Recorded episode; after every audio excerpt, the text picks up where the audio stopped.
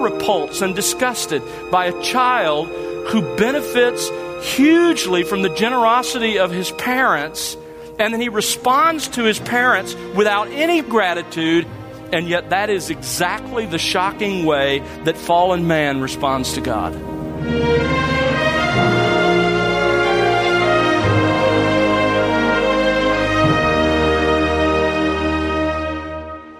Welcome to The Word Unleashed with Tom Pennington. Tom is pastor teacher at Countryside Bible Church in Southlake, Texas. Hello, I'm Bill Wright, and today Tom continues his current series in Romans 1 titled God's Wrath Revealed and Man's Shocking Response. In Romans 1, verses 18 through 20, the Apostle Paul teaches that the existence of God has been made abundantly clear in His creation, in nature, and consequently, all mankind knows that God exists. And yet, according to the text, mankind utterly rejects Him. But as Tom will show you today, this rejection isn't accidental. It's a willful, informed rejection of the one true God. This is the shocking response that all of mankind gives to the God of the Bible. But is there any hope to save mankind from this wretched position? Well, be encouraged, friend. This very reason is why Christ Jesus came into the world on a rescue mission to save sinners. Let's join Tom Pennington right now for more, here on The Word Unleashed. Myers writes, Paganism is not the primeval religion from which man might gradually have risen to the knowledge of the true God, but is, on the contrary, the result of a falling away from the known original revelation of the true God in his works. What does that mean? It means forget everything you learned in your comparative religions class. It means forget what your world religions professor taught you. God says the truth is exactly the opposite. Man started with a knowledge of the true God in his creation. And when he rejected that knowledge, that's when he began to create other religions. Because he wanted a religion that fits him, a religion that makes him comfortable. He wanted a God of his own making rather than the God who had revealed himself. So, sinful man then refuses to glorify God as God. It is a hard hearted rebellion. He knows and he simply will not have it. But there's a second manifestation of his hard heart. He does not thank God. Notice verse 21. For even though they knew God, they did not glorify him as God or give thanks. Now, that is a truly remarkable statement. At the core of human sinfulness is not only an unwillingness to glorify God as God, but a refusal to thank God. Os Guinness writes Rebellion against God does not begin with the clenched fist of atheism, but with the self satisfied heart of the one for whom thank you is redundant. It's a great quote. The attack on God doesn't begin with open hostility, it begins with apathetic indifference to his gifts. Now, I don't know if it surprises you, but it surprised me years ago when I first noticed it, and even this week as I was studying.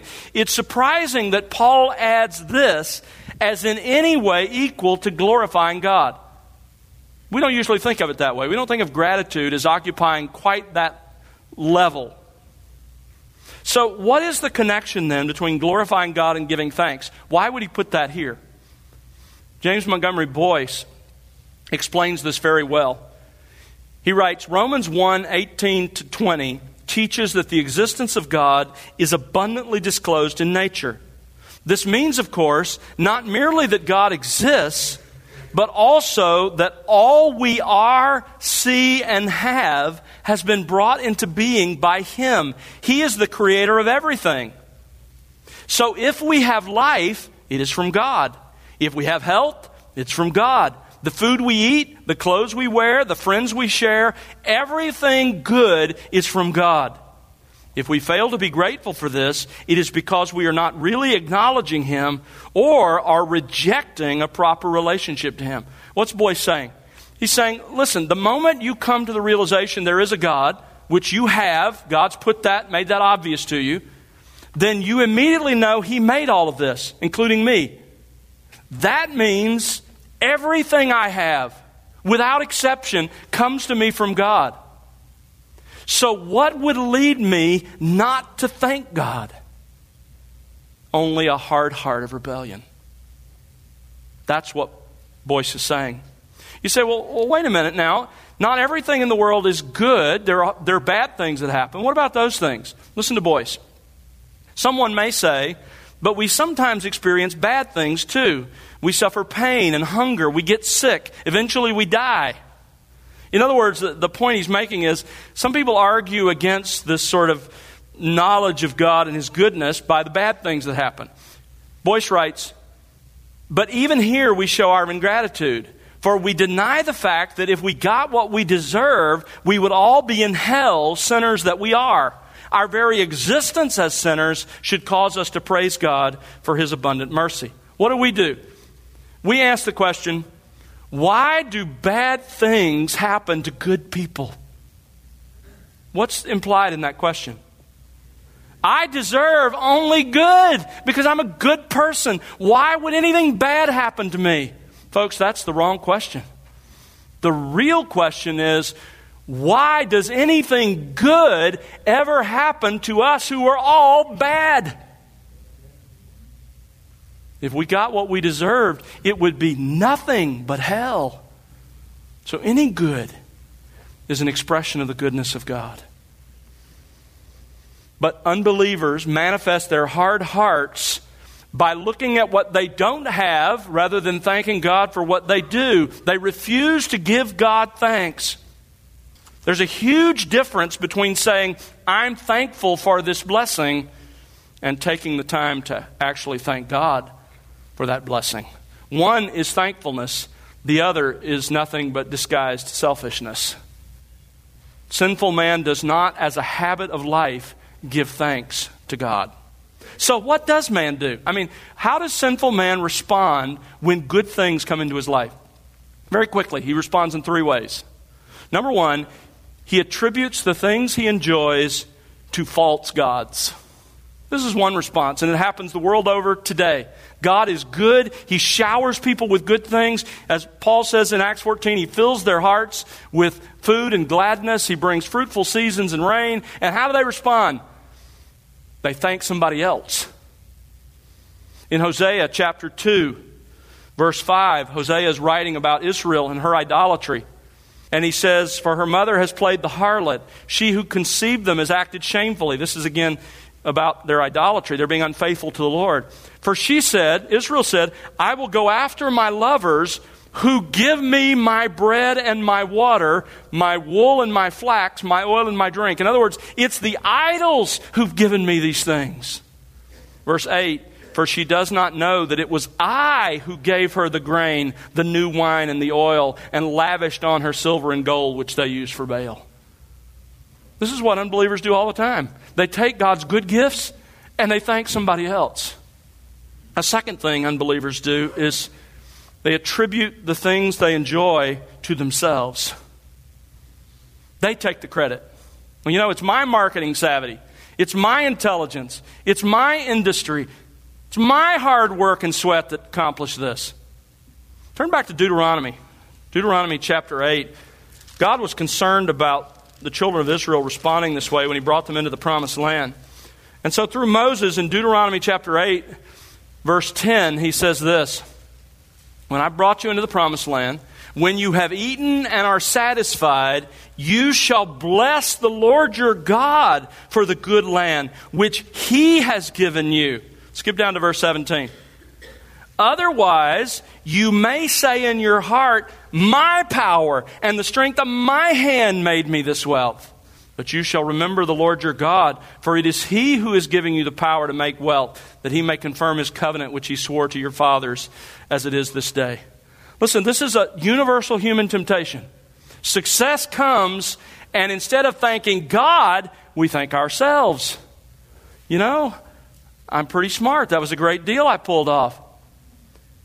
What we should realize is that there are always people who are more gifted, more intelligent, more capable, have greater skills than our own, who've never enjoyed the success that we enjoy. But we don't do that. We take the credit. We give ourselves thanks.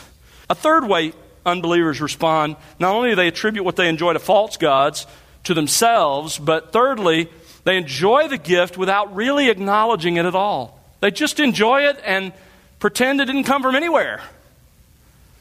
Jesus touches on this in Luke 6:35. He's talking to us about loving our enemies, doing good, just like our Father does. And he says this about the Father. For he himself is kind to ungrateful men. Think about this. How do most people respond to God's good gifts? Take it for granted. Just use it and move on. Now go back to Romans chapter 1, because I want you to see how Paul puts this. I want you to see this is not an accident. Verse 21 even though they knew God, they did not honor him as God or give thanks. This is rebellion. How do I know that? Look down at verse 28. Here's another way to put it they did not see fit to acknowledge God any longer. Now we're going to get to this text, but let me, let me translate it for you literally from the Greek text. Verse 28 reads this way They did not approve of God to have him in their knowledge. They did not approve of God to have him in their knowledge. Folks, this is not an accident. This is willful rebellion, willful rejection of God's right to rule their lives, willful rejection of the lordship of their Creator. I want you to see verse 21 and let it sink into your soul. From the pen of the Apostle Paul and ultimately from the mind of the Holy Spirit, these are the cardinal sins of humanity and of our hearts as well. Although they knew God, they did not glorify Him as God, nor were they thankful. There is no greater affront to God, our Creator and Sustainer, than those two responses. It is shocking, and yet that's how man responds. It is a hard hearted rebellion. They refused to glorify Him, they refused to thank Him. You know, even between humans, we understand that gratitude is imperative and ingratitude is repulsive, right? I mean, secular writers talk about this. Cicero said a thankful heart is not only the greatest virtue, but the parent of all other virtues. Shakespeare put in the mouth of his fictional King Lear those words, how sharper than a serpent's tooth it is to have a thankless child. Think about it. We're, we are repulsed and disgusted by a child who benefits hugely from the generosity of his parents, and then he responds to his parents without any proper respect, without any gratitude. He just takes it and enjoys it on his, on his own selfish lusts. We're repulsed by that. And yet, that is exactly the shocking way that fallen man responds to God. This week I came across a quote that just summarizes it all. It's from the French Huguenot pastor and commentator Jean Daillé. Jean Daillé. Listen to what he writes. This is great. Thankless men are like swine feeding on acorns, which, though they fall upon their heads, never make them look up to the tree from which they come. that is the perfect indictment of humanity. Let me read it again. Thankless men are like swine feeding on acorns, which, though they fall upon their heads, never make them look up to the tree from which they come. That's sinful man's response to God's goodness.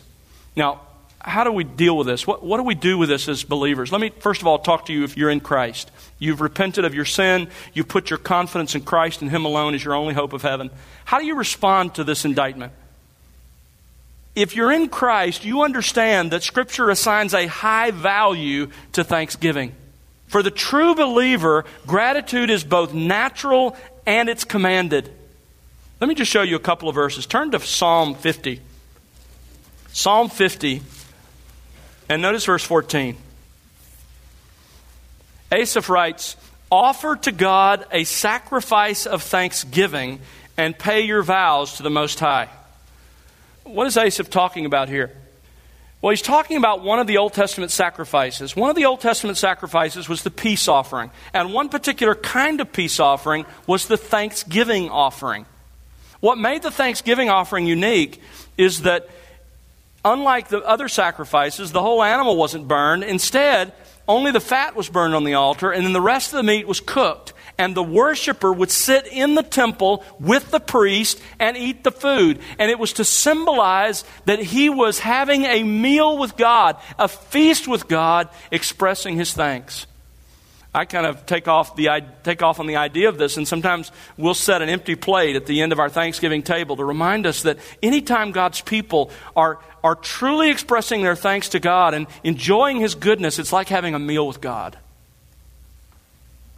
He says, offer to God a thanksgiving sacrifice. Look at verse 23. He who offers a sacrifice of thanksgiving honors me, glorifies me. Turn over to Psalm 69. Psalm 69, verse 30. I will praise the name of God with song and magnify him, glorify him with thanksgiving. And when I do that, it will please the Lord better than if I offered a sacrificial animal. This is how much this matters to God. Again and again, the Psalms talk about it. I wish I had time to take you to all the ones I even have in my notes, but turn over to Psalm 100. This is a psalm of thanksgiving, the only psalm in the Psalter that's identified that way. Notice verse 4. The picture here is of a worshiper entering into the tabernacle or the temple, and he is entering into that picture of God's presence. Enter his gates, come into his presence with thanksgiving and his courts with praise. Give thanks to him, bless his name. Many of the Psalms begin as Psalm 107 does with these words Oh, give thanks to the Lord, for he is good, for his steadfast love is everlasting. Folks, Thanksgiving is supposed to be a regular part of our lives. I love the, what, what the passage in Daniel chapter 6, verse 10 says. talks about Daniel when he discovered about the decree that he, he needed to stop worshiping the true God. What did he do? It says he went into his house and he continued kneeling on his knees three times a day. And what do we normally remember his doing? Praying. And it does say that. But it says three times a day, praying and giving thanks before his God as he had been doing previously. Listen, Thanksgiving isn't a one day a year affair, it's an everyday affair. Turn to Ephesians chapter 5. Ephesians chapter 5, verse 18. Paul says, Don't be under the influence of a substance like alcohol don't be under some influence, for that's dissipation, but instead be under the influence of the Spirit. And we learn from Colossians, he's talking about being filled by the Spirit with the Word. Now, when that happens, there are consequences. Verses 19, 20, and 21 give three consequences of a person who is influenced by the Spirit. Notice, first of all, there will be a, a love for God centered music. If you are filled by the Spirit, you will love God centered music. Verse 19, speaking to one another in psalms and hymns and spiritual songs, singing and making melody with your heart to the Lord. By the way, some of you are new to our church and you come from churches where people don't sing. Sometimes men even think it's kind of manly not to sing. Listen, Jesus, according to Hebrews 2, sings. Zephaniah says, God the Father sings. So get over it. And sing. Okay? The person who's controlled by the Spirit of God loves God centered music. Will be singing in eternity.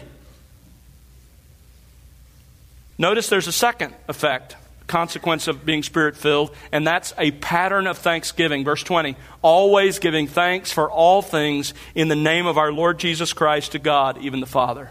Wherever the Spirit is dominating a life with the Word, there will be a constant pattern of thanksgiving. By the way, the third one in verse 21 is there will be submission to human authority. Where the Spirit is present, there won't be a spirit of rebellion against human authority. There'll be submission to human authority, and he begins to unfold that, the various kinds of submission in the verses that follow. So understand then that this is part and parcel of what it means to be a spirit-filled Christian. 1 Thessalonians 5:18 in everything gives thanks for this is the will of God for you in Christ Jesus. But let me talk for a moment to those of you who are here who are not in Christ. You know you're not a Christian. Uh, people can come to the service for lots of different reasons. I don't know the reason you're here, but let me talk to you for a moment. Do you understand why Paul says what he says in Romans 1? Why he says that all humanity doesn't glorify God as God nor is thankful? That's true of you. That's true of me. That's true of everyone. That is God's indictment. And you know it's true. You know you haven't glorified God as God. You haven't loved him the way you ought to love him. You haven't feared him the way you ought to fear him. You haven't worshiped him the way you ought to worship him. And you know that you haven't been thankful for all of his good gifts. You, like all the rest of us, have whined and complained about your lot in life. Why does Paul include that in Romans 1? To remind us of our need for the gospel. That's your hope. That's my hope.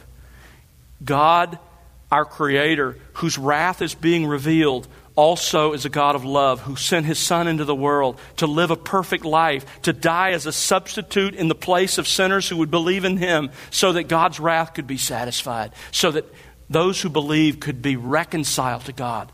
If you will do that today, if you will repent of your sins and put your faith in Jesus Christ, you can be reconciled to God today and his wrath will be done because Jesus Christ will have endured it in your place. But if you refuse, you need to understand this is God's perspective of you today. He sees it as the greatest affront in the world that you refuse to glorify Him as God and that you refuse to give Him thanks. And someday, His wrath will be evident and obvious. Let's pray together. Father, thank you for this magnificent passage. For those of us in Christ, Father, thank you that you saved us from this. Thank you that you have forgiven us for our failure to glorify you as God. That you have forgiven us for our lack of gratitude because you have punished Christ. And we are reconciled to you through his life and through his death. But Father, help us to foster a spirit which longs to glorify you and a practice and a pattern of thanksgiving in our lives. Father, I pray for those here today who don't know you through your Son. Oh God, help them to see themselves in the mirror of your word that has been held up to their minds today. May they see the reality of this is how you see them, and may they run to Jesus Christ and find refuge from your wrath in Him. We pray in Jesus' name. Amen.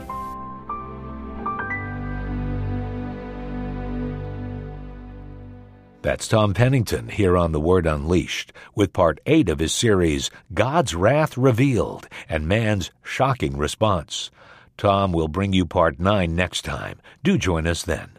But, Tom, as we close out today's study, can you once again describe the comprehensive nature of just how shocking man's response is to the God of the universe? You know, Bill, Paul's description of mankind's rebellion against God is truly shocking. Not a single person is excluded from his indictment. We know God, we reject God, we harden our hearts toward God. Paul's description is truly comprehensive in its scope. It describes all men and women who've ever lived and who don't claim to worship the true God of the Bible, from the nobodies to the world's powerful and influential, from the ignorant to the university PhDs, from the uncivilized to the cosmopolitan. Paul emphatically describes and diagnoses all humanity apart from Christ. This is why the gospel needs to be preached and taken to all the world, because all have fallen short of the glory of God and all need the saving gospel of Jesus Christ. Thanks, Tom. And friend, it's our prayer that you'll be enriched by the expository teaching of God's Word here on The Word Unleashed. Write to us, won't you? Our address is listeners at thewordunleashed.org. Again, that's listeners at thewordunleashed.org. Or you can call us at 1 877 577 WORD. And remember to connect with us on social at The Word Unleashed. And now for Tom Pennington and the entire team, I'm Bill Wright. Thanks for listening to The Word Unleashed, exalting God's glory, explaining God's truth.